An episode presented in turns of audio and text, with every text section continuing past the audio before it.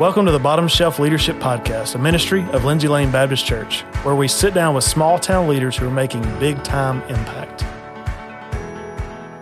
Hey, and welcome in to the podcast. I am Heath, one of your hosts, uh, Lindsay Lane's East Campus pastor, and I'm joined, as always, by two of the greatest preachers in North Alabama. Alan Ostrisky, Lindsay Lane's North Campus pastor, and Andy John King, uh, Lindsay Lane's main campus pastor here and our lead pastor. So, so Yeah, we didn't give him much when he just called us his two great friends. I feel like he's really fishing I do too. for that. Although, funny story to that. When we first got to Lindsay Lane, Andy John and I were hired the same day, and um, he preached at some point in the summer. and Then I preached at some point in the summer, and I had I don't even remember who the guy was. Came up to me and said, "Man, we've got some great preachers." That are like in the waiting in the wings, and he's like, one of y'all preached to ten, and one of y'all preached to nine, but I'm not going to tell you who's who, so I don't even. Which one it is? Yeah, well, at least it was nine and ten, not Yeah. five and ten. That, well, that's a hey, good point. nine, uh, yeah. Someone preached to 9 Could've someone preached worse. to ten. We we also have been called Alan and I because we came on staff at the same time. I've been called Alan more times than I can count. I had a lady one time at Publix think that I was completely messing with her because I was like, "No, I'm Andy John," and she's like, "Okay, Alan, I know," and I'm like, "No, no, no!" Like I got out my license and showed her I'm actually who I am. Does that still happen? I It gave, doesn't happen anymore. I've get, I've given an extensive report on how East is doing as the pastor of the East campus when Andy John was over there for sure. So That's awesome. Well, hey, uh, this is a podcast where we are all about leadership, and we want to talk leadership with people who are uh, true practitioners who are doing it right now, and uh, local leaders who are making big time impact. And so, Andy John, why don't you tell our guests about, or uh, tell our listeners about our very special guest today? All right. So our next guest is Dr. Kim Roberts. Kim is a professor of management in the College of Business at Athens State University. She holds a Bachelor of Science degree in Chemical Engineering from the University of Alabama, a Master of Business Administration from the University of North Alabama, and a doctorate in instructional leadership with a concentration in instructional technology from the University of Alabama. We are certainly the least educated in the room today, guys. Um, Kim has almost 20 years of experience in the specialty chemicals and paper industries. She held positions of process engineer, engineering supervisor, operations supervisor, and ultimately the business unit leader, which included responsibility for safety and environmental compliance, quality control, production and operations, logistics, cost improvement, and people development. For the past 10 years, Kim has worked in higher education, teaching management and leadership courses at both the undergraduate and graduate level, and teaches process technology courses at Calhoun Community College. In addition, she serves as a consultant designing, developing, and delivering process technology training to local industries through Calhoun's Workforce Solutions Department. Kim is passionate about the study of Scripture. She leads a ladies' connect group here at Lindsay Lane Baptist Church. And her hobbies, this is interesting, guys, watch this. Her hobbies range from riding her Harley Davidson motorcycle to crocheting. do you so, do, do you do That's why Not at the same time. Yeah. That's illegal. I don't know that we've ever had that listed on a bio. That is a that seems far away, far apart from each other. Uh, Harley Davidson motorcycles and crocheting. she and her husband Jason reside in Athens with their two French bulldogs, Willie and Cersei. So, Dr. Kim, Kim, thank you so much for joining us today on the Bottom Shelf Leadership Podcast. Thank you for having me. I appreciate it. Happy to be here. So one of the things we uh, will discuss today is communication. You've led across all different kinds of platforms, from business world to a ladies connect group, uh, to the classroom and education. So talk about what education looks like across those platforms, and uh, maybe how it's different, maybe how it's the same. Sure. So I'll go back to your very first episode. I went back and listened to the three of you. Oh my goodness. Wow. One listener, guys, we got it. but it's a doctor it's okay yeah, that's right. it counts Should as like count as- five it should. It should. and you are not as redneck as you think. Actually, the things that you talked about are leadership theory, and I'll just mention uh, something related to to theory, and I'll I'll get to the communication part. I promise, but um, I'll tie it to practical examples because I am a practitioner, and um, the uh, things you talked about were what leadership roles we fill in life. Can everybody be a leader? Should everybody be a leader?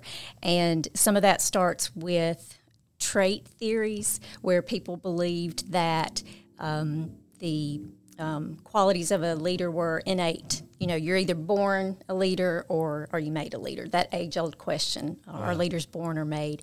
And so, trait theory says that you're born with certain characteristics like intelligence and charisma and self confidence. And then I think it was Heath that said, you know, everybody can become a leader. And that moves into theories related to a, a skills approach. And people who believe in that theory say that um, you can learn to be a leader with, with practice. If you don't think you have charisma, there are, are things you can do and to, to build that, that skill up. Then there are situational theories that say your leadership style should vary depending on the context and it's not just about the leader. So it's not about what traits you have and what skills you have, but it brings the follower into the context of leadership. You know, where are they? Where are they on their competence level, on their commitment level? So as far as communication, if it can vary if you follow that that leadership theory, depending on where they are. So a new intern coming in, brand new they don't know what they're doing yet, you know, a little nervous, maybe not um, uh, fully committed yet. You give direct communication, direct leadership, very specific instructions. Then at the other end of that, somebody who's been here for a long time, uh, who's very motivated and understands their job, you delegate, right? You you give them a task and you leave them alone to to do the work and then there's supporting and coaching in between there. But a lot of times we want to um, communicate and lead with the style that we're most comfortable with or that, that we like when we really need to think about that person and where they are. Because that person that you delegate to, if you're constantly checking in on them, thinking you're being supportive, um, they may view that as micromanaging. So I think some of communication depends on. Um, where your follower is. Where are they? So when you're teaching theory in your classes, do you have each person receiving that teaching begin to identify themselves within that, or or would you suggest that all all of those could be true or are true? It is. We take some self assessments and answer some questions to see which one you subscribe to. Um, there are some tests. We, we did a, a, a personality test when I worked in industry and it's one of my favorite ones. I know there are a lot of them out there, but Dr. Larry Little at the Eagle Center for Leadership in Decatur wrote a book called Make a Difference in the Lives of Those You Love, Work With, and Lead. And he has these uh, four personality types. And I like his because they're so easy to remember. There is the leading lion, and so that person is all about um, getting the job done, the big picture. You know, they see the forest, not the trees. And then there are competent camels. They are analytical. They like to um, work with spreadsheets, take their time analyzing data you know, communicate with them by having bullet points to, to them not just getting the job done, but that whole process of how they get it done is important. Then there are um, tranquil turtles. These are your people who may not speak a lot, but when they do, boy, people perk up and listen because they're they're wise. They're good with one-on-one relationships. And then there are your much loved monkeys, who are your um, extroverts, very social, uh, good relationships with, with people, and they enjoy that connectedness. So I think that's another um, tool to use. Um, looking at uh, your self assessments, understanding where you are, understanding where your your people are.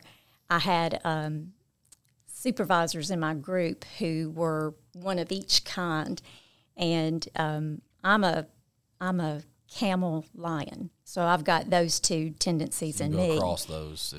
And I had a supervisor who was a monkey. And it was really challenging to work with that monkey because I would come in and want to know did we hit target? Did we make production? What are, what's what are the quality numbers? And they wanted to tell me that um, morale is kind of low right now. The guys are tired of working overtime. You know, these are the issues on their mind, and I get that. But I was all blind camel. So the more you know about yourself and your followers, the better style of communication and leadership you can apply. Or or even that you need to surround yourself with. Yeah, Right, well, 'cause- that, yeah, that was a good question. Is is like it, it how like you got to definitely have to identify those in people, but how important is it to surround yourself with multiple of those levels? I guess. Yes, it, it is good to Is that what you were have those different styles. Yeah, because Okay, I'm. I'm thinking if if you, I don't know if y'all when she was reading those things off, were you giving a Yeah. self assessment already? Like I know Yeah, that I was, and if we're all the same sitting around the table, Yeah. you know, we we all may be able to connect with people, but if we don't know how we're going to get them to where we want them to go, then we got to we got to have some. Hey, we'll have some around, fun, is that fun right? monkey time though. Yeah, but we, you know, they're all needed, right? And so I mean, I think think about that now with our leadership and our staff, and as we sit around tables and talk about things that we're passionate about. But if what if we don't have some of the differences around us? We'll miss some of the things we probably need to see, or at least the process of how to get us there, or what we should be more passionate about. Yeah, because I, you know, I mean, you, you need to be able to share the room with somebody, right? Like you, you- you need to not be at your wits end, ready to you know kill somebody to work with, but you also, you know, there I, I've seen leaders that to their detriment, like man, they are so strong in an area and they surround themselves with people that are strong in that same area, and so that organization, man, is booming in one area, you know, like church life, right? You've got the people that are dreaming and that are evangelistic, and a lot of times because they're the lion and um, maybe some monkey, you know, like, but then the back door of their church is just as wide open as the front door, and people nobody's getting followed up on, nobody's being discipled, you know, and so so there has to be a synergy of, of, of personalities there. And I, and I think for the leader, the leader obviously, I, would assume, has to set that tone. Like to be self aware and then to be aware of probably the, the, the weaknesses, I would assume. Like just to be able to discern, okay, here's here's where I'm weak. You know, what uh what where do I need to cover personality wise in my leadership? Right, and even um, knowing those different personalities, how they can help you in the organization. So the monkey, even though that might have been frustrating to me if I'm trying to get a report, they can help you if if you are trying to implement change within the organization because they're the ones getting out there communicating with people, and they can share that message that you want to to share. So yeah. Going back to the first part where you said the different theories of how leaders are either born or made. Um, do you have a personal working theory on a conclusive theory on what you think about that? So there, in addition to to those, there are also um, the uh, leadership is a process. Leadership is a relationship, and that's where mine falls in. It's it's process and it's a relationship. So it's that interaction between leader and follower that um, um, creates that leadership environment. I love it. I just it's such a personalized approach, you know, that you it, it, it, there's there can't be this broad stroke mentality to, to leadership. Each one has to be, and and true relational leaders. I mean, they recognize that. Like you can't relate the same way to to every person. Um, for me, you know, and I talk, think about a limited staff that I have, and of course, it's in a church context. But you know, I've I've, I've got a very limited number of staff positions, whether they're you know, regardless of if they're salary or if they're um, volunteer. And so, like, I have to be very intentional not to, you know, not to not to value overvalue the the leadership strengths that I have because then I'm, I'm crippling a, another area of the organization that way. Um, it's just something that I've I've thought a ton about in in transitionary periods that our, our church has been in. Lindsay Lane North, the yeah. North Campus has been in. So, yeah, like you were talking about being self aware even of your your weaknesses. I mean, think about how you're viewed. The the leading lion obviously has a, lot of strengths and skills that, that they bring to help an organization accomplish its goal. But then other personalities will view them as being domineering. You know, you just you're running over me, or the um, camel thinks I'm, I'm helping by analyzing all this data, but then others will think they're being too slow to make a decision. So it helps you to not only know about yourself, but about others, how you're perceived. You may not be perceived how you think you are. Yep. I, I just I think of I think of people like if I'm anything I'm passionate like that that is that is who I am and sometimes my passion is perceived as it's a great trait to bring people on board, to onload people to a toward a goal. Um, but once people are on board, that same passion can be perceived as a um, can be perceived as that domineering. Like I don't want to approach him about something that I would do differently. Uh, so you might have a camel that would totally do something different uh, and probably more effective, but they don't want to come to me because here I am, you know, in in my lion mode, I'm portraying that my you know what I have is the best. And but also, what's funny about me is I, think I'm a lion and a monkey. So like the monkey in me is like, come and talk to me. What's wrong with you people? you know. So I can also and then see you eat them when they get there. What's that? And then you eat them when they get there. That's right. uh, so Miss Kim, it's like when you're thinking about, um, I think everybody that's listening right now is probably thinking, yes, I work with, you know, they're thinking about everybody they work with. Um, but just to be really, really practical, um, and and we can and you guys can can chime in too. Um, but let's think through like how do we communicate with each one of these um, so that we can communicate the same message. But I know I can't communicate with a monkey the same way I communicate with a lion, a camel, a turtle. Um, and so just to provide a, uh, a context, um, maybe as a supervisor, you're having just some issues with uh, performance or something like that maybe. Um, and so, how would you communicate with each one of those? And you can start with whichever one you'd like. What do you think? Okay. So, with a leading lion, they're thinking about the big picture, um, accomplishing the task, uh, the vision, where we're headed. So, I would focus on information around that that gives them confidence. We've got a plan. We know how we're going to get there you don't have to bog them down with the details of how you're going to do that, but share with them that you've got the confidence of here's how we're going to accomplish that that goal. Yeah. Big picture. The the camel, maybe you communicate through through bullet points. Give them time to, to process that. Give them time to analyze that information.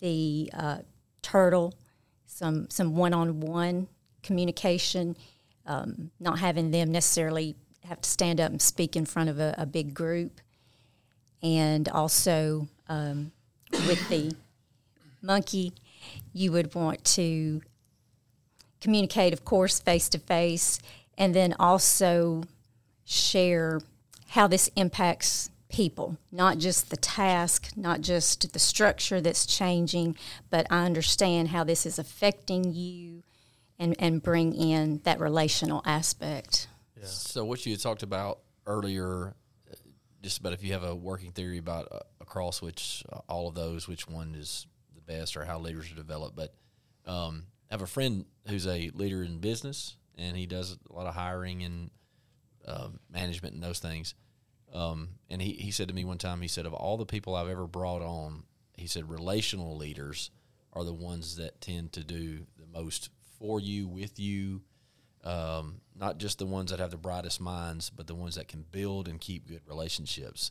And and we even talked about this as a staff recently that, you know, if if relate if con- if ministry works best in the context of relationships, and relationships are built on trust, and so dialogue and follow through and and ongoing actually care about you, um, no matter what you are, you know, a, a lion doesn't mean that he can't love you, you know, or the, the monkey's not just a rah rah guy, but they actually care about what you're doing. And same thing for the camels and turtles, but um, they all have to build relationships and they all have to establish trust because if they are leading and want to take you somewhere, then nobody's going to follow if they really don't. They may follow, but they're doing it out of, out of obligation instead of dedication or devotion. And uh, I always think about. I mean, this sounds very simple, but you know, Jesus. Jesus served people. He's our example of servant leadership, um, and and how he how he dealt with his disciples. I think about Jesus with the woman at the well. You know, he he sat there and had a conversation with somebody that his disciples are like, you shouldn't be talking to her at all. Yeah. You know, so no matter what theory you subscribe to or uh, you know which one you identify as as far as these animals go i mean you have to be uh, at least working and good at relationships in order to lead well right Absolutely. Some of the more contemporary theories of leadership are the authentic leadership, the servant leadership, transformational leaders. Yes, so we're, we're looking to um, uh, those relationships with people. And it's that balance of, of task and, and relation. You know, I think of an example of if you're taking a class and you've got an instructor that is very structured. They've got the syllabus and the assignments, and there you go. But they don't interact with you. They don't care about what your goals are. They don't care about your situation. Um, they'd be all task focused. Or think about the other side of that if they're all relationship focused. You talk, you have a good time, but at the end of the day, what did I get out of this class? What did I accomplish? So we like that that balance there between that task and relational. alan and i are looking at each other laughing because we can probably get there on that one you know leave there going man that was fun but what did we even do you know mm-hmm. That's that's the devolution of our church videos. I feel like our promos that have gotten less and less effective at communicating what they needed to communicate, but they sure are fun to record. That's absolutely. I think all of us can we can we can look at that and think through the people in our leadership, think about ourselves. Um, when you talk about those personality types, have you ever have you uh, do you see people accept those and like kind of grow from that, or do you like when people on your team when you begin to talk about who they are, do they kind of acknowledge that in themselves? Is there a is there a good self awareness among this this model as you're talking with people on your team? Yes, I, I think we, we we like to know about ourselves, and, and when we see that and we agree and, and nod, we you know we, we say yeah that uh, you get some validation there, but also don't want to limit somebody and put them in this box and, and this is who you are and, and you can't change. it's just a, a way to recognize as I go to approach you and, and talk to you. Maybe before I ask for those production numbers, I'll say, Hey, did you have a good weekend? You know, what's going on with the family? And then we can talk business. Do you, do you think these like no matter which one you are, you need to have elements of all of those, or you just need to put people around you that have those strengths? Because I know for us right now, like as we, you know, we've had some pastors retire. We're sitting around a table, and we all, in, in a lot of ways, are sort of the same uh, animal, and and we know we need guys that will talk processes and systems, but we also have to be disciplined to do those things if we don't have those guys around. So would would you suggest putting those people around you or or trying to stretch yourself to be all four of those? I think it would be hard to stretch yourself. You'd be asking a lot of yourself to to force yourself to be all those things to all your people. I, I think that would become exhaustive. It would on on me. If, if I had to be a, a monkey in all situations, getting into large social groups for a long period of time, I'll come home mentally e- exhausted. So, I, for me, I think I would. Um, at, at times, we do have to play all those uh, different roles in our organizations, but I would try to find the best fit for me. I think probably an easier task would be making sure to lend your ear, your trust and faith to at least one of all four of those. And I think I think probably that's much more I think we could probably think in our own circles of people that would be all of those, you know, a certain combination of all of those and then giving uh, getting that perspective because I think that being informed on it, you may not be able to relate to it. Like, man, you put, put me with logistics, and I'm I'm I'm ready to die. Like, I, it is the most draining thing in the world for me to do a spreadsheet or something, you know. Um, but but I but there are people there are people that that that is great for them and be able to get that perspective. You know, I don't necessarily have to be that, but I it, as long as I know that I need to that I need that perspective in order for our organization to thrive. And going back to relationships too, no matter no matter what kind of leader you are, you're going to have to spend time with people to know which one of these they are. It, we can't we can't hire everybody right in the church, so you're looking for leaders, and I, I think sometimes too we, um, if if I'm an inspirational leader, if I don't see somebody else as an inspirational leader, we'll often think, well, then they can't lead that group. That's not true at all. Um, they're just a different leader than you are. So we need to look outside of ourselves. I think I'm curious, Heath. What do you, what do you consider yourself? that's a good question. I think I know what me and Andy John are. Are you a monkey too? monkey I'm blind? definitely a monkey first. Are you lion or monkey first? I'm definitely monkey first. Yeah, I'm monkey first too. And you can go online and do a shortened form of the test Sure. and I like that. Yeah, find sure. out. She's giving us the cliff notes. Yeah, because we're not camels. We don't care about the all details. maybe Exactly. professor something. Yeah. Yeah, All right, Heath, what is it? yeah. I feel like because I actually pulled it up here online. I feel like uh, You took the That's test while we very were talking? camel of you, actually. It is. you tranquil turtle. uh, I, f- I feel like uh, probably the monkey first. Um, yeah, and I, I don't know what I would be second though. Uh, I feel like You have you have uh, your your little camel. well, that's. I feel like I I feel weird saying talking like this. With the camel animals. has. but you do you do like thinking processes. yeah, I can think processes, but like Yeah. walk a day in my shoes and you'll go, that dude's not process driven. You know what I mean? Yeah. Um, and that's I've, I've I've stepped into that role because of necessity, maybe at times, um, just in ministry and in life. But I don't think it's necessarily something that comes easy to me. Um, it is something I enjoy at times. I don't know, but yeah, definitely monkey first because I'm I'm I'm here for the party. I always Country song, right? Country song by a woman. Country song today. yeah, sing it for us. Um, no, there was you know Randy Brown.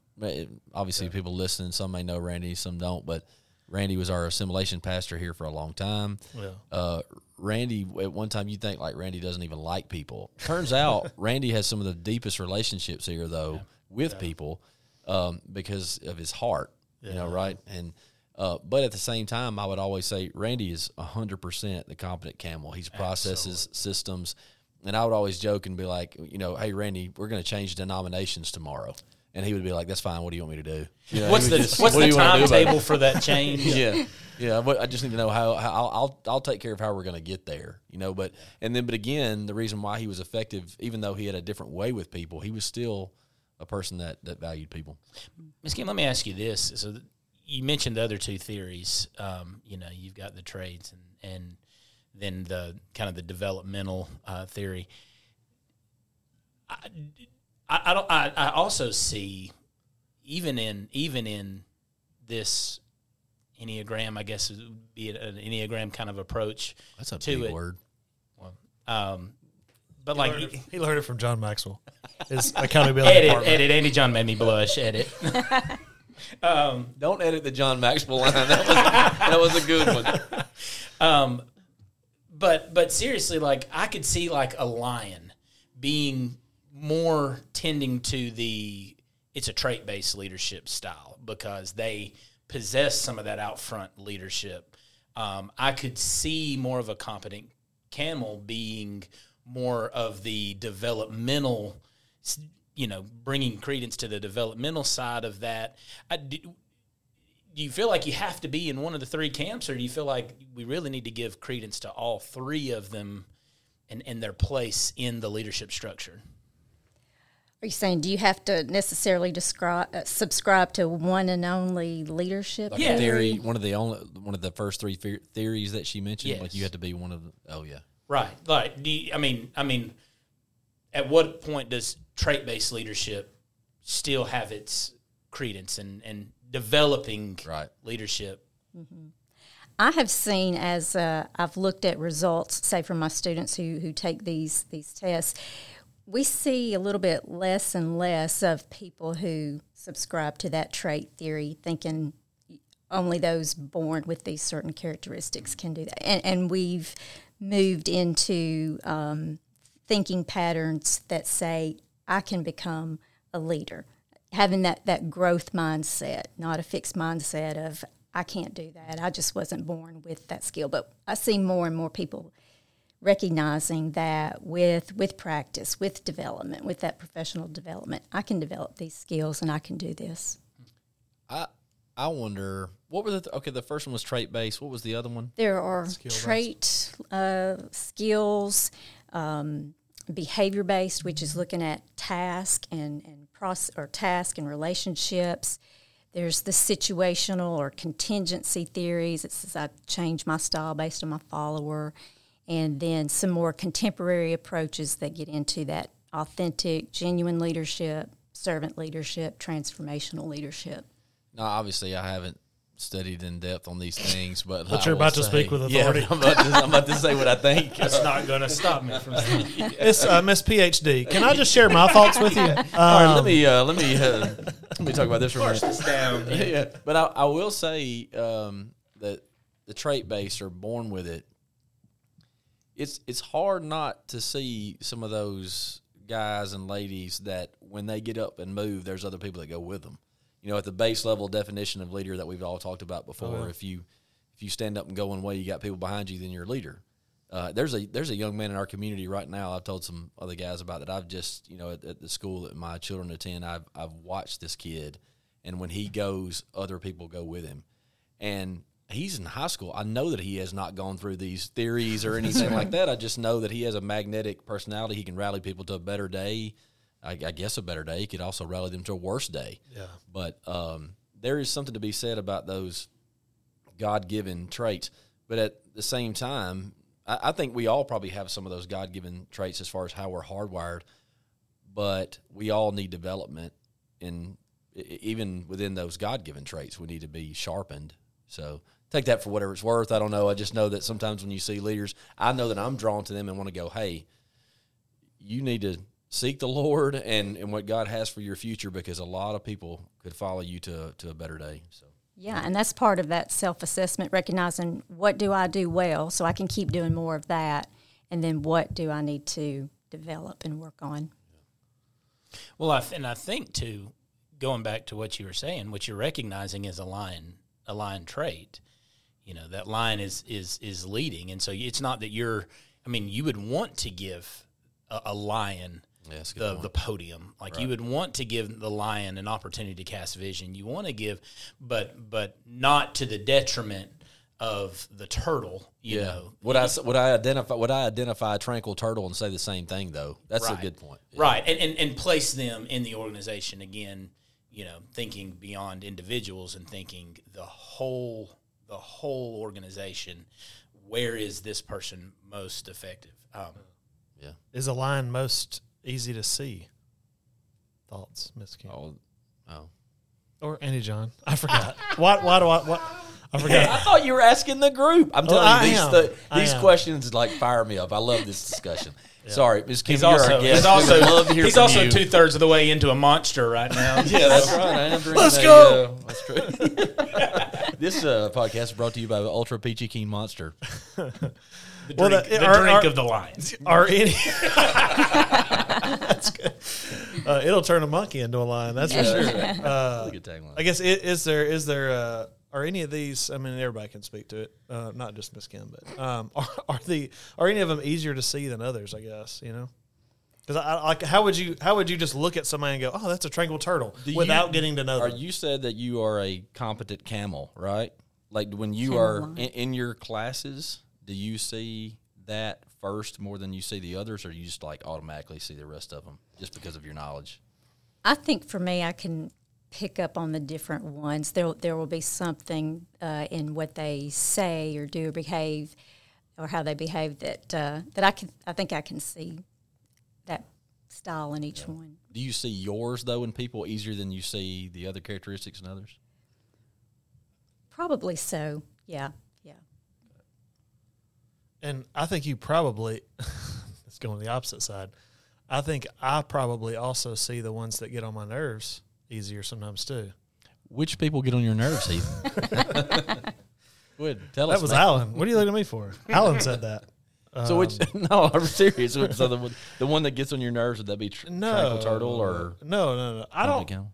I don't know. I was just making a comment. I don't know why you're putting me on the spot. No, but there are there are yeah, there's those personality traits that would annoy you. Like i- i- if I'm working with a camel, I'm going to be annoyed by the camel because I'm thinking big picture, and I, as a monkey, I'm thinking relational, and they're trying to get me to you know think eight months ahead, and I'm going. I'm, I'm wanting to see people go from A to Z. They're wanting to get to B to C to D to E, you know, and and that's going to frustrate me. Or they're going to tell me all these deadlines that I'm missing. You know, that's gonna that's gonna frustrate me because I'm I'm winning it with people. You know, so I, I could see that. Kim, you you said though at the beginning that you worked with a um, loud. What is it? A monkey, much loved a monkey. much loved monkey, and that frustrated you the most. Would because you're uh, the that's one why that's she's analytic. frustrated right now. She keeps writing notes, and I'm wondering what. It's like So I'm th- th- never those are, gonna do I mean, like again. those would indicate weaknesses, though. I mean, right? If you're talking about annoyances, would indicate weaknesses. I guess is what I'm saying. Sure, probably. I would think it does. For Yeah, me. 'cause, like, when it I- does when I for think- me, I'll say it that way. Yeah. When I when to answer your question, um, to now that I'm not being a wuss. All right. Um, to the one that's probably most annoying to me is a leading lion who's always just talking. You know what I mean? Like a leading lion who's always trying to lead, always trying to take charge. Okay, man, just sit back a minute. You know what I mean? Like take just take a chill pill, to use that '90s term. Um, I think that's the one for me. But again, it's not when they're doing it in a good way. It's usually when they're just being annoying. You know, like everybody can say. Talking to me, you need to look at me, okay?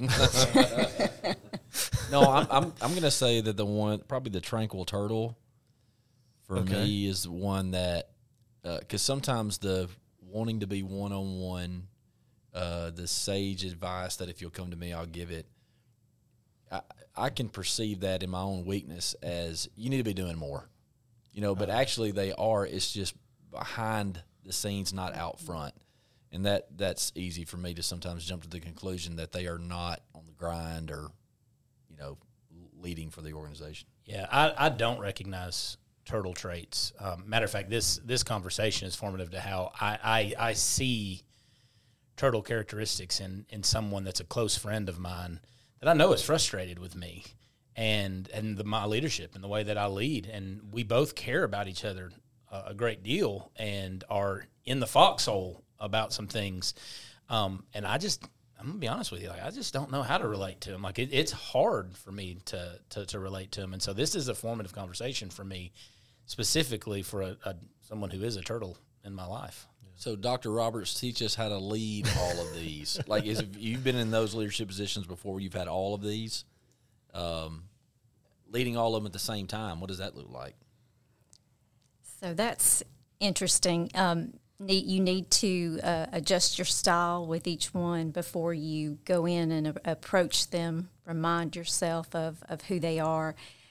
But then there are some ways to communicate that I think resonate with a lot of uh, w- with all types of people, and um, a couple of those are with visuals and with storytelling. So I'll just share with you a few examples of how we have used visuals in, in industry to communicate with people or, or lead people. Dashboards, you know, displaying uh, your, your metrics on a dashboard with red, yellow, green indicators. Are you familiar with, with that?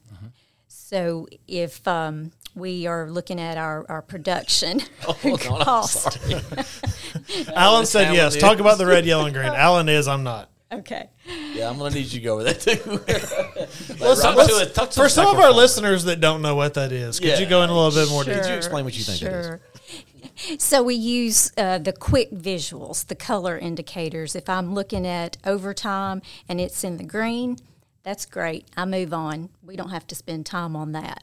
But if uh, something is in the red, that's where the manager is going to come in and say, okay, what's the problem and what are you doing about it? More importantly, so it's the it's the quick visuals to let us know how we're doing with project tracking, with how we're doing with our, our metrics, and a leader has to take all of this raw data and turn that into a visual to tell a story to their organization. I have a I have a visual that explains visuals, but what it looks like is let's say you've thrown um, your kid has thrown Legos all over the floor, and they're all different colors. Just that's your raw data, just all spread all over the floor. And then if you start to take the red ones and group them together, and the the white ones and the are there green Legos? I don't know. Green sure. together, you're sorting the data. Then let's say we start to stack those red Legos and the white Legos. Now we're arranging the data. And then now let's put them order uh, put them in order of increasing height. Now we're presenting that data to you visually. So I can look at that quickly and recognize what is going on. And we use that to tell the story. So I think, again, no matter where you fall, visuals can resonate with people and storytelling can resonate with people. It research has shown it has an effect on the brain. When somebody's telling a story and somebody's listening, you start to get on the same wavelength as far as your, your brain waves. I know that uh, when Brother Andy John's preaching, I'm, I'm listening, I'm, I'm taking notes, I'm following along with the Bible. And then when he stops to tell a story, you know, there's a, a different sense of engagement there. What's going to happen on the baseball field? What's going to happen at Jack's, you know, drive through as he's going through? So, those kind of things can help um, engagement. And he, he, was probably the ten. Oh, yeah, right. yeah. Hey, about that man, you, you do realize why Jesus spoke in parables though Absolutely. after you preach because people, it's like the interpretation uh, and application part. People are like, eh, but the illustration part, yeah, everybody exactly. always exactly. So I know that I've caught flack for um, dropping quotes. This is this will be the anti quote. Um, my my mom one time I'll never forget. Like as I was like cutting my teeth preaching, you know, like standing in for pastors of little congregations who are on vacation and stuff. I, I did that in high school and, and things like that. And um, I remember my mom one time coming and, and watching me, and she was always glowingly, you know, like she was very supportive of, of, of my preaching, even if I didn't do well. But I remember one time she said, I, I asked how I did, and she said, You did really well. You didn't tell enough stories, though. Hmm. And, oh, wow. and I just thought, like, that's a really layman's example of, I mean, you, you just didn't you didn't tell enough. There wasn't, an, and so what that meant was what you said was good and and might have been intelligent, but you gave no handlebars to anybody. Like you, you never actually connected. It, it was all on this intangible level, and and and I'll, I'll never forget that as long as I live. Yeah, absolutely. Think about if you need to make a health change, your doctor wants you to change your lifestyle you know, oh, okay. But then if you have somebody tell you the story of what they have been through, that is much more yeah. motivating. So when we would have outages and, and shutdowns in the in the plant, I could stand up there and give you the whole be safe message. Or, you know, what if we had somebody who's been through an incident share with you how that impacted them and impacted their family? It really resonates with people. And that's that's not easy. Like that's that's hard, especially for um for me as a monkey and a lion. Like I, am not wanting to spend the time to organize the Legos. I'd rather just yell at my kids and tell them to pick it up. Um, you know, but like it, that that's hard to do. But but to that point, one of the most difficult things I do in sermon prep every every week is I come up with some type of object lesson. Like whatever it is, something can be little, it can be a game that we play in the service, it can be a, you know, just something from my childhood. I mean, anything. It is literally the hardest. It's the last thing I prepare because it is the hardest thing for me to really come up with. Like even now for Sunday, I've done all of my sermon prep. I don't have that that object lesson yet, but without fail, that is the thing that people always talk about. That's the thing that they always remember. Yeah, you've challenged me in that simply because I've I've heard you and, and seen you and some of the things that you use, and just because like you remember them. Well, I remember one time you were telling us about the object you would use for a sermon, and I didn't even hear it or see it, but I remember it because you were going to use it. And, and you know, with storytelling, you think about in, in witnessing and sharing our faith. You know, the the thing that people connect with most is your testimony. You know, at least where you were and where you are. Uh, you know that, and trying to get people to tell, you know, the story of faith by telling their own story. Uh, people just lock in when you hear those things. Absolutely. I, I actually had that uh, thought in my head too. We, we love to hear people's personal testimonies because it is authentic. And that's another part of leadership when you can be an authentic leader. Uh, so, Miss Kim, we're talking about communication, and we can't avoid the elephant in the room of um, many of the people at our church. I know we still have people that, that are working virtually from home and like for will for the foreseeable future continue to work. And so uh, covid changed a lot of things i think but uh, we've seen that virtual work environment shoot through the roof especially on the arsenal and and contractors tied to there. And so when we think about we think about these personality types when we think about communicating with them and communication in general how has the landscape of communication changed post covid and how what are some best practices and, and thoughts on that That's a very well formed question, Heath. That's very Thank you very much. That's what I'm here for. I'll see you guys. Uh, I'm gonna leave it with y'all. Such a professional. Yeah. Sure. So I've been in the workforce about 28 years, and so up until what about four years ago, there there was no remote working or or Zoom meetings. You know, you went into the office, and I I certainly can um, appreciate the the benefits of remote work. If I've got work to do on the, the computer, I can sit there and focus and knock it out.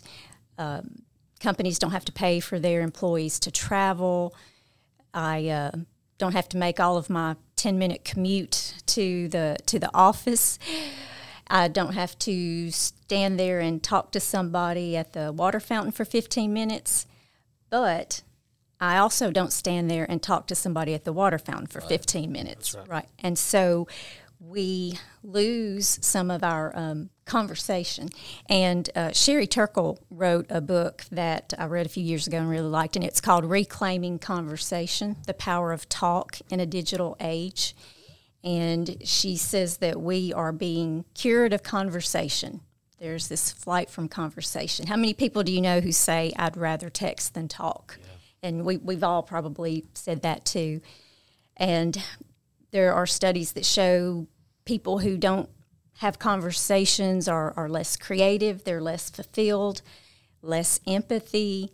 And um, so I think there are those kind of losses that people who have grown up in a generation of always having phones and social media, they don't understand those kinds of losses because they haven't experienced that.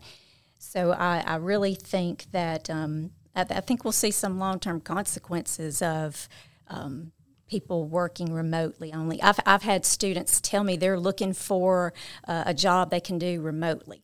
Not, I'm looking to work in this field, and these may oh, yeah. be aspects I can do remotely. They're looking for the remote job. And um, I'm afraid we'll lose some of that uh, connection, having conversations. You know, our, our phones, um, by texting, we can, we can edit our conversation. And I know a lot of uh, young people I come across are they they struggle with face to face communication, just the raw sit down, let's talk. And, and that's where you build that connection. You know, sometimes when there are those little awkward silences or you've got to sit with somebody face to face and they struggle with that face to face conversation and I think it really hurts our empathy skills. So I, uh, I, I, encourage as, as much as, as possible trying to do face to face communication with your people. Yeah. I will say I will say a lot of the books you read have really long titles. They're all every one of them has a colon. Like some people still know how to do it. Hey, Alan just did an office quote. He just did an office quote. There we go. Now, Ring I'm pretty bell. sure that is not deep cut at all. Some things, some people know. Headline. No, I, will I'll I'll say I I think that's. I think some people are probably better, better able to cope with with that lifestyle, and, and dare I say, prefer it. You know, but that's why, like for, for COVID, that was hard. I, I think for especially us three guys in this room, when we we did so much together during that time, like it, it really hurt us. Like we were we were doing Zoom lobbies at the end of our services where we just see each, everybody's face. Yeah. Um, and I think some people, that's why I think, you know, COVID really hurt some. And then some people were probably like, let's do this forever, you know? And so I, I don't know. I, but, but I, I see that and I see it's easy to default I, probably in both ways. Like I see it's easy to only want to do the relational thing or only want to do the, just the facts, send me the text like and, and, and we've got to be willing to to cross over to reach across the aisle and and and be willing to meet people you know in their achieve that balance. There, Yeah, there's sometimes with uh, Zoom or Teams or whatever where it makes so much sense because you're asking people with all kinds of schedules to come in and you know that takes time and so to meet that way is really uh, effective. But at the same time, when you are around a table in proximity and um, you you get a read on people from their body language to whether they're frustrated in being here, and even even with Teams and Zoom, I know that I've been on the golf course before with friends of mine who were on a meeting, and they're really not. You know what I mean? Like, I'm not selling anybody anybody? out my name, but I know that the meeting's going on by their phone, and they're about to hit their next shot. You know, so. It just really subtracts a lot of the human interaction to do that all the time. And think about when you have a face to face meeting, you get there a little bit early. Uh, maybe y'all do, but no, I'm just stay a little kidding. bit late. You get there a little bit early and you you chit chat. Right. Uh, Zoom. Say I had a one o'clock Zoom, the the host lets you in right at one o'clock. You you miss some of that that chit chat. Yeah. And I think just in light of us talking about the personalities and stuff, like, is it is who who is who of those four personalities is more likely to to pursue a a uh, stay at home? And Is that is that happening? Do you think? Like, is it a, is it particular animals that are pursuing those stay home jobs? I haven't thought about that. Yeah. There could be a connection between those. well because I, I can even with without you telling us like you did what what you know yours are like i can hear that that camel you know bias coming out in you because like even like with the digital uh, you are having to tell yourself chances are I, what i perceive in that is you are telling yourself i need the 15 minute water cooler conversation and i as a monkey am going of course Yeah, you do we want it. you know Yeah. and Yeah, so what's wrong with you? but i'm go but then i'm hearing you when 15 you say when you say I can get all of my work done, then I do think about the 45 minute conversations that I that I had that I probably could have gotten 30 minutes at least of, of, of work done in that. And so and and so it, it's funny because I, I see even you like tipping your hand in that because I'm doing the same thing. Like my my leadership style is so my my traits are the same they're doing the same thing. So I, I think it's mm-hmm. just being able to perceive that in others. That's a that's a nuance for sure. Yeah, yeah. You know, you, you, those connections to people are so important. I'll have some students uh, in a face-to-face class, and I, I, see them one or two times a week, every week for the semester, and then I'll have online students, and, and we might Zoom a, a time or two, but then they'll want a, a letter of recommendation or, or, or me to be a reference, and I haven't interacted with you enough to be able to speak to whether you would be punctual, whether you can interact with other people well. I, I can't do that because we don't have that relationship or connection. Yeah, you also uh, around the table, you also get to see what people are passionate about, or they're not. I, I know if if we're leading a meeting or something like that, and you've got um, three three guys that are just on their phone, they've checked out, they hadn't really connected the entire time, then are they really invested in what we're doing? And then if you're if you're on Zoom, like you don't get to see that frustration in body language because they can just you know stand up or whatever. You just don't get to see it because you get looking at different screens that's helpful. Not that not as a leader, I'm sitting there reading people the entire time, but you do get a sense if people are with you and on the same team and you know moving with you or not. we're speaking to leaders out there in many different uh, walks of life, And we've talked about communication. I feel like we've already kind of started hitting on this a little bit as we talk about these different personality types and we talk about what people really need uh, based on the digital age. Um, uh, I know you teach some leadership courses and things. Do you? How do you address motivation in regards to leadership? uh, when we have all these different personality types and we have stay at home and we have in person and all these other things is there a silver bullet for motivation uh, that, that we can just implement so motivation is internal right i can't motivate you i as the leader can create the climate that will allow you to develop your own motivation and there's been research that has shown people are mo- more motivated when they are able to make decisions, when they have choices, when they feel like they have some control of a situation.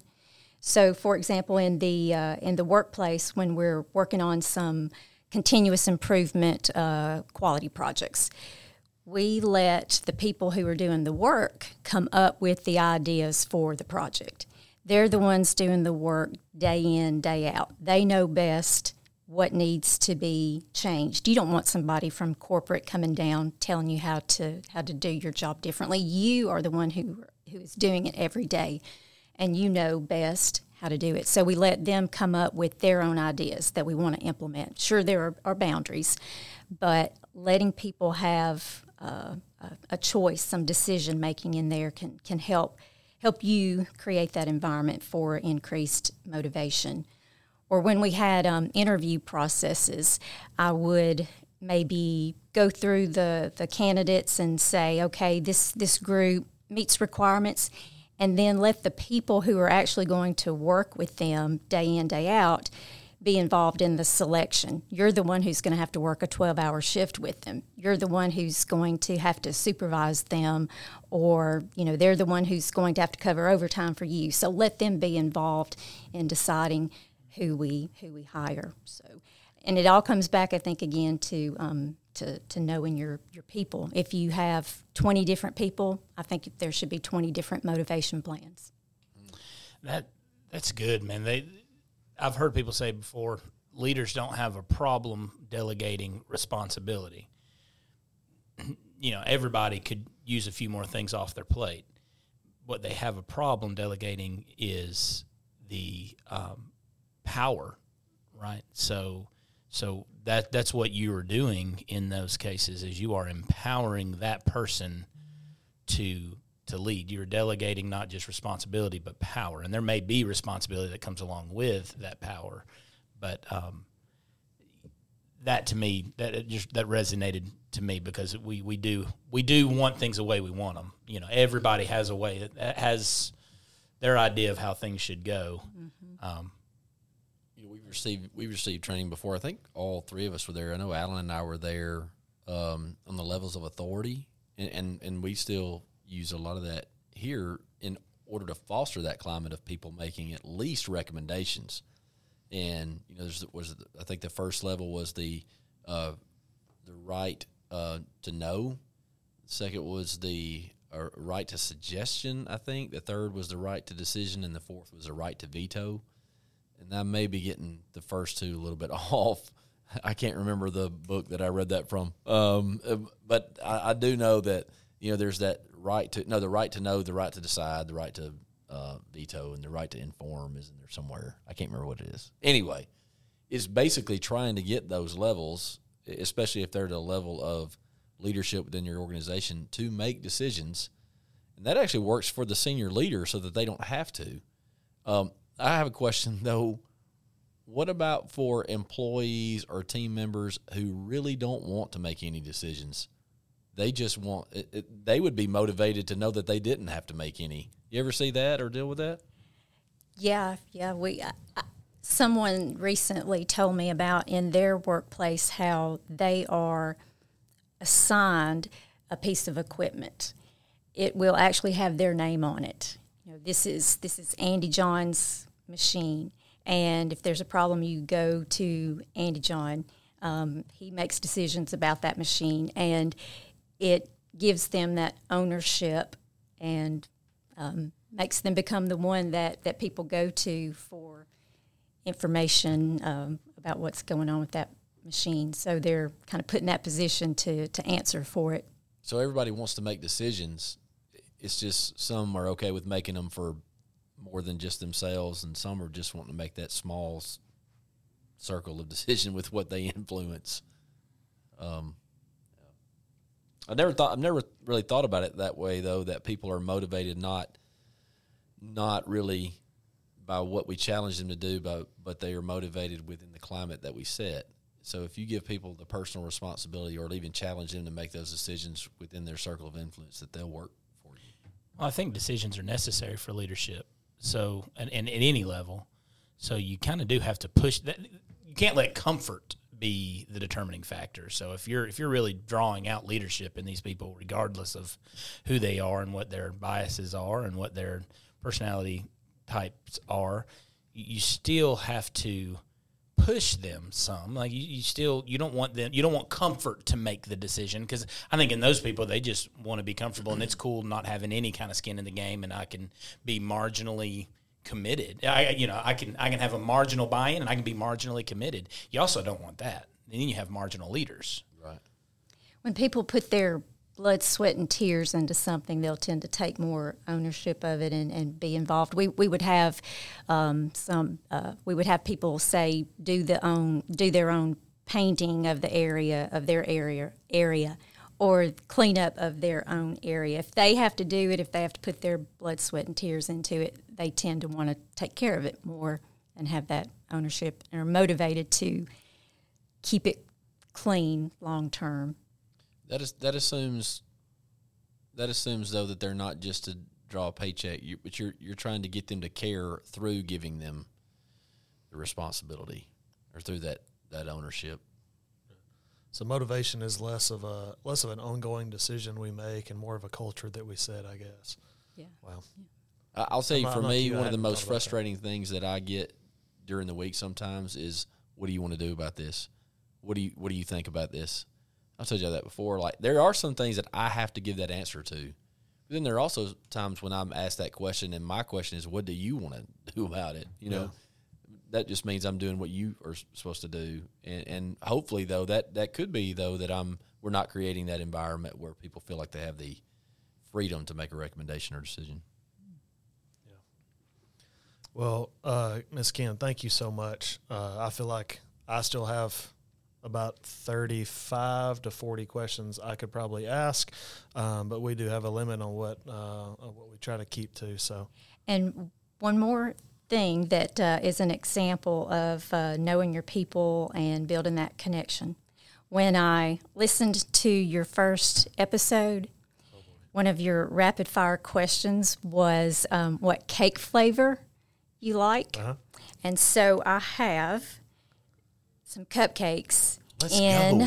vanilla, strawberry, and whatever Italian cream is. Hey, lord have mercy Dr. Kim Roberts, hands down our favorite guest this is Yes. thus far. That's yes, awesome. That's, That's awesome. I Yes. could have made myself the vanilla and strawberry, but somebody likes Italian cream, so on, I Heath. I couldn't do that so one. bougie Man, too this is fantastic. I know somebody that I asked what their favorite uh, flavor of ice cream was, and you know I'm thinking vanilla, strawberry, chocolate, like like the white cake, right?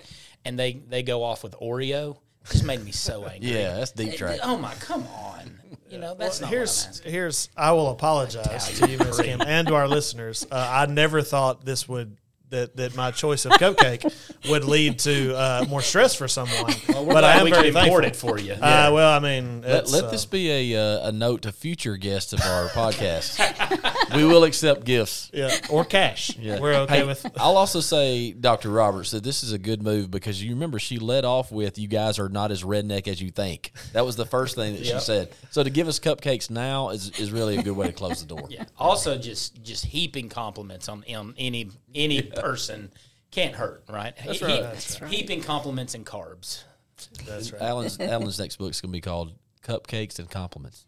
That's right. I, I really wish because what she also knew was wait till the end because she knew we're just. Uh, I don't know if it's unprofessional or immature, but one of the two that we would have eaten them while we were recording, and this that's podcast would have been really terrible. I feel like we're Um, on Rick and Bubba status right now. I'm not. People bring us People food. bring us food, man. We need a peanut good. guy. hey, well, uh, speaking of um, those rapid fire questions, Andy John, why don't you hit those? Yes, easiest part of the day. Um, Now, I'm a camel, remember, so I'm going to have to analyze Oh, that's each one of these. Okay. Sorry. So hopefully these will be uh, pretty simple. We're, we're just gonna do favorites because we Okay. did favorite cupcakes. I think it was one of those, right? This could work out in our favor again here, guys. All right. Um, Favorite cut of steak. yeah, that's right. favorite gift cards to your local restaurant. Um, all right. Favorite book. the Bible. No, Uh, we can't use Yeah, that. We can't use that. No, no, no, assumed. no. Wow. It's assumed. No, can't use that. No, for real. Um, The Forgotten Jesus by Robby Gallaty. Awesome. I love studying the Jewishness of Jesus. I know that sounds very pharisaical, but it helps me to understand what he said, why he said it, when he said it, where he said it, and so um, that was a really good book. Awesome. Uh, favorite school subject. Math Hey, Let's go. and chemistry. There you go. Uh, that's because it has math. Oh, I got this one down. Favorite ice cream ice cream flavor. Here you go, Alan.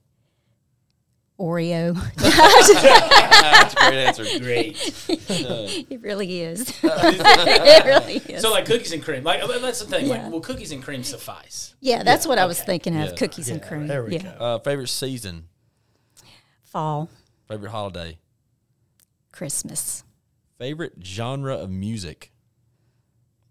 Um, contemporary Christian and just radio top 40. Got it. Um, Not country. Sorry. Hey, not country. No. I really like her. Man, add on country. So Kindred you're like, spirits. so you're like uh, pop, like the Taylor Swift. You like Taylor Swift? She's I'm a little bit too old for her, but sure, sure, sure. so if you're too over Taylor Swift, then like Mariah Carey or what? What? Where, where do we need to go? yeah, where, where are we going? Oh, I go all the way back to like the Madonna days. I'm, I'm so much older than you guys. All right. Uh, favorite now- hobby. yeah. Oh, well, we did we did re- uh, uh, motorcycle and Mm-hmm. crocheting. So between the two, Uh, when the weather's nice, I'll be outside riding. Uh, bad weather, stay inside and crochet. How do about you have that? your own motorcycle? Man, So you yeah, and your you and your husband both have a, a motorcycle each. correct. Did you ride a None, of, this, motorcycle none of here? this side saddle stuff. I no, Right. I, I actually have a a Harley Davidson Softail Slim, and also recently got a Can Am Ryker. You know, it's the two wheels in front and one in the back. So ah. I have two in the garage, and and he has one. So you know, Wow, she just dropped a a, a name on the, on a motorcycle, and all three of us looked at each other like, I don't know what that is. Man. I just nodded. yeah, that sounds awesome. My kids get real excited when they drive past, though. I do know that. There you go. Kids get real excited about them. I had to have it. I say customized. My husband says I had it miniaturized because I had to lower it as far as it would it would go. Uh, favorite candy. Chocolate of any kind. Uh, favorite church song. Um, Let's see, like how about old timey hymns? Favorite church song. Whichever. The other day I listened to "When We All Get to Heaven." Oh, that's a good one. You know what I'm talking about? That was our Yes. at our church because my dad led the music. That was the staple handshaking song. Oh, yeah. Oh, when you all Reach stood across and the- greet each go other. Yeah, across and the then we'd always he would start singing on like the fourth verse, and then we'd all sing the last verse together. And then you pray and That's a dismiss, staple. right? No, we did it uh, in the in the middle of the worship beginning? service. Oh. So Okay. preacher hadn't even preached yet. I, Like I song bet, two. I bet competent camels really love the part, or no, I guess it was tranquil turtles that would hate when you had to stand up and shake each other's hand. I like that part. all right, that's all I got. Very good. Pass with flying colors. Of course, when you bring us cupcakes, Yeah, that's right. Uh, let's give thank you for being here, and uh, thank you so much for taking time uh, to share leadership principles with us and with those that'll listen. And, and uh, for you guys that did listen, man, take notes, go back and listen again. And uh, I know there's some good stuff there to improve on your leadership. And so until next time, keep leading. Thanks for listening to the Bottom Shelf Leadership Podcast, a ministry of Lindsay Lane Baptist Church. For more information on our church and all three of our locations, you can check us out at lindsaylane.org.